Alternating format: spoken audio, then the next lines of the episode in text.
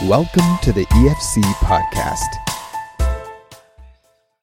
I'm Karen Stiller. Today we're happy to welcome Renee Embree, the Director of Youth and Family Ministries for the Canadian Baptists of Atlantic Canada, which is a family of 450 churches and 14 camps.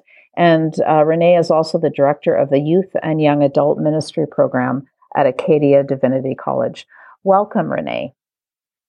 Thank you. My pleasure. Good to be with you, Karen. Great to have you. Um, so, we wanted to chat today about uh, what's happening with youth ministry, you know, in Canada, but also specifically in your area in Atlantic Canada. So, tell us first a, a little bit, Renee, uh, what the main focus of your work is and what you're seeing in the youth mm-hmm. that you mm-hmm. work with. Mm-hmm. Yeah, so the main focus of my work is to encourage, especially the younger generations, so Generation X, Y, Z, to join God in their neighborhoods. And so inviting them to join God's mission every day where they live, work, study, and play. And so I do a lot of resourcing leaders and churches to help those leaders and churches invest in the next generation to make that happen.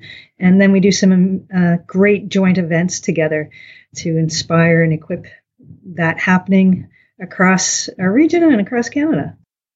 And are you seeing, is there a common need in churches as you're going into equip? Are churches sort of puzzled about how to work well with youth today or what's happening there?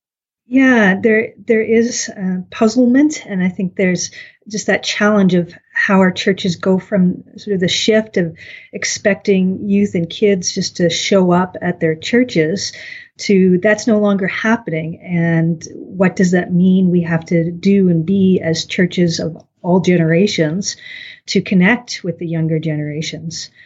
Um, and I think you know every generation struggles with this, but there's just that um, difficulty in understanding the younger generations because uh, the, the questions haven't changed, right? No matter what generation you're in. When we were young, we all wrestled with the same big questions about, you know, who am I? Where do I belong?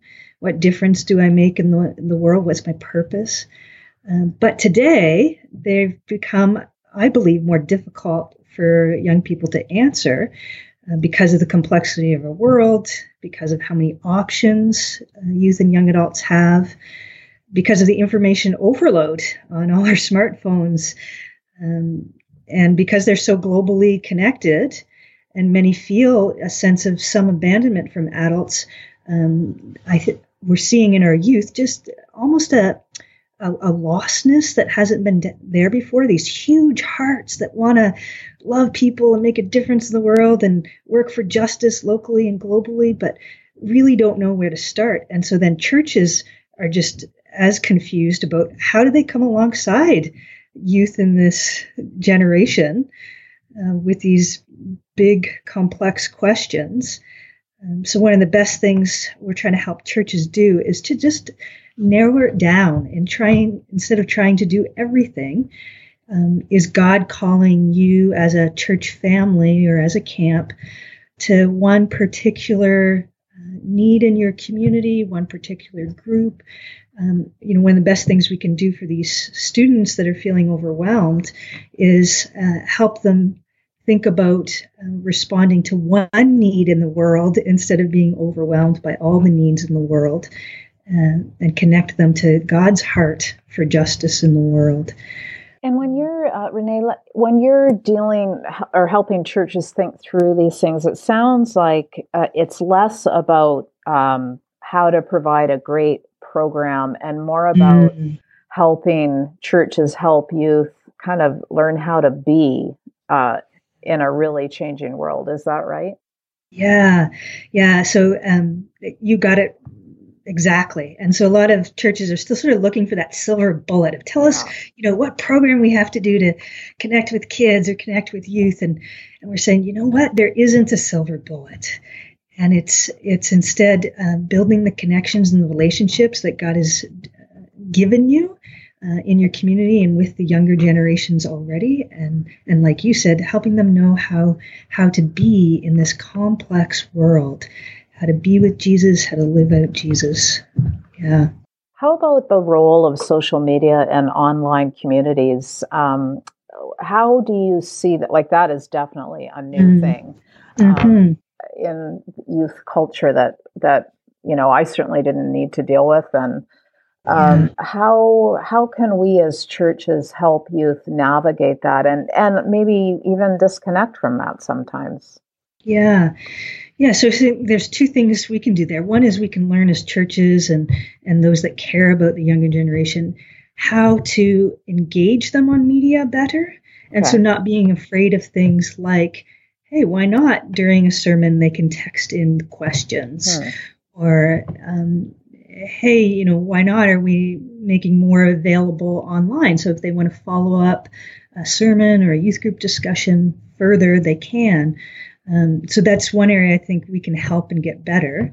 And the other is, yeah, giving times to unplug and not being afraid um, to do that. And whether it's at camps or during a youth group or, or during a Sunday service, to make sure we're giving that space and trusting God's Holy Spirit does speak to young people to all ages and not being afraid to give that time, uh, being unplugged to hear the, the voice of the Lord. Yeah.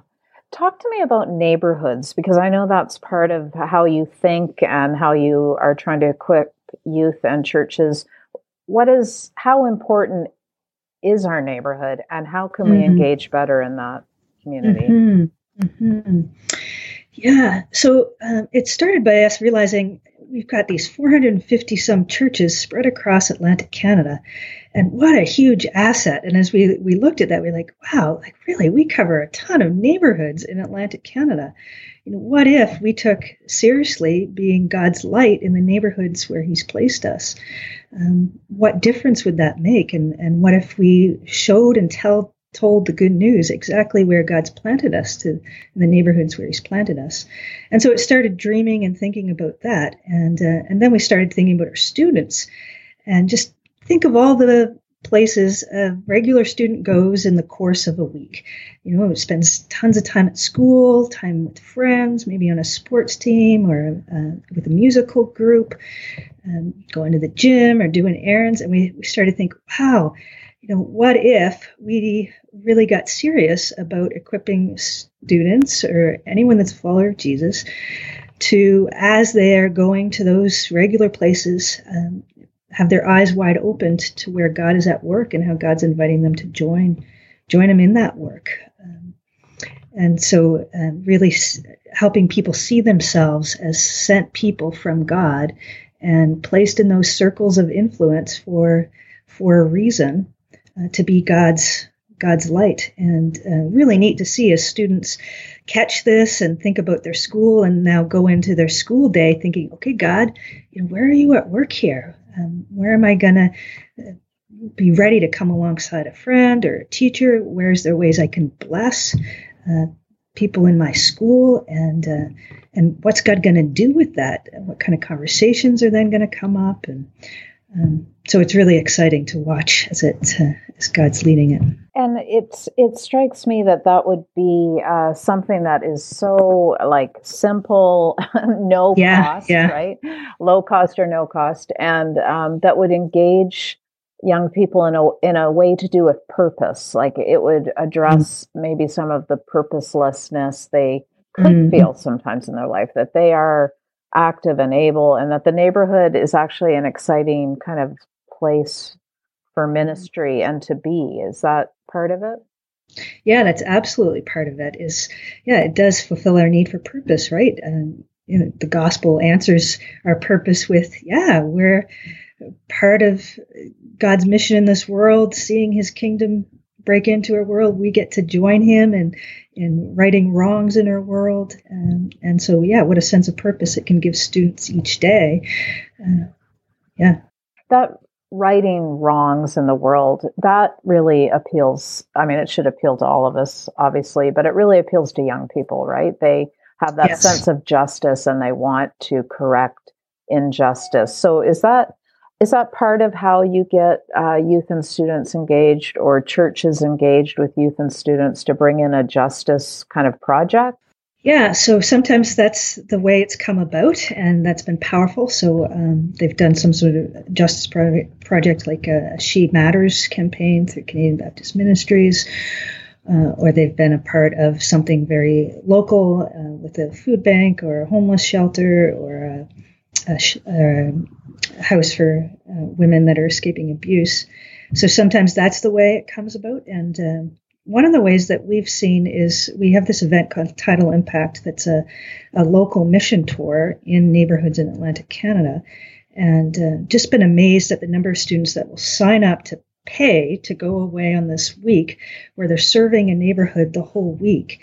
And uh, the, even folks that youth that aren't followers of Jesus yet will sign up to do that week because they hear, yeah, they have that heart for justice. This younger generation is saying, "Yeah, I'll go away and serve for a week," um, and so they go away and they serve the community all week, um, and it connects with their heart for justice. And then we have an amazing opportunity to explain to them, you know, why we're doing this. That this is the the outflow, the overflow of all the grace and the love that God has shown to us, and um, we're doing this as uh, family, brothers and sisters in Christ to to help our community and show them God's goodness. And we see kids uh, come to Christ at that event, whereas you know five, ten years ago, um, this Tidal Impact Mission Tour event, we never would have thought of it as an event where students are going to come to Christ. We thought of it as, you know, you only take your serious Christian kids, youth on this event that are ready to serve. But we've seen a, a complete reversal where um, youth that are still exploring and just a little bit curious about Jesus will sign up to go away yeah. this week to serve.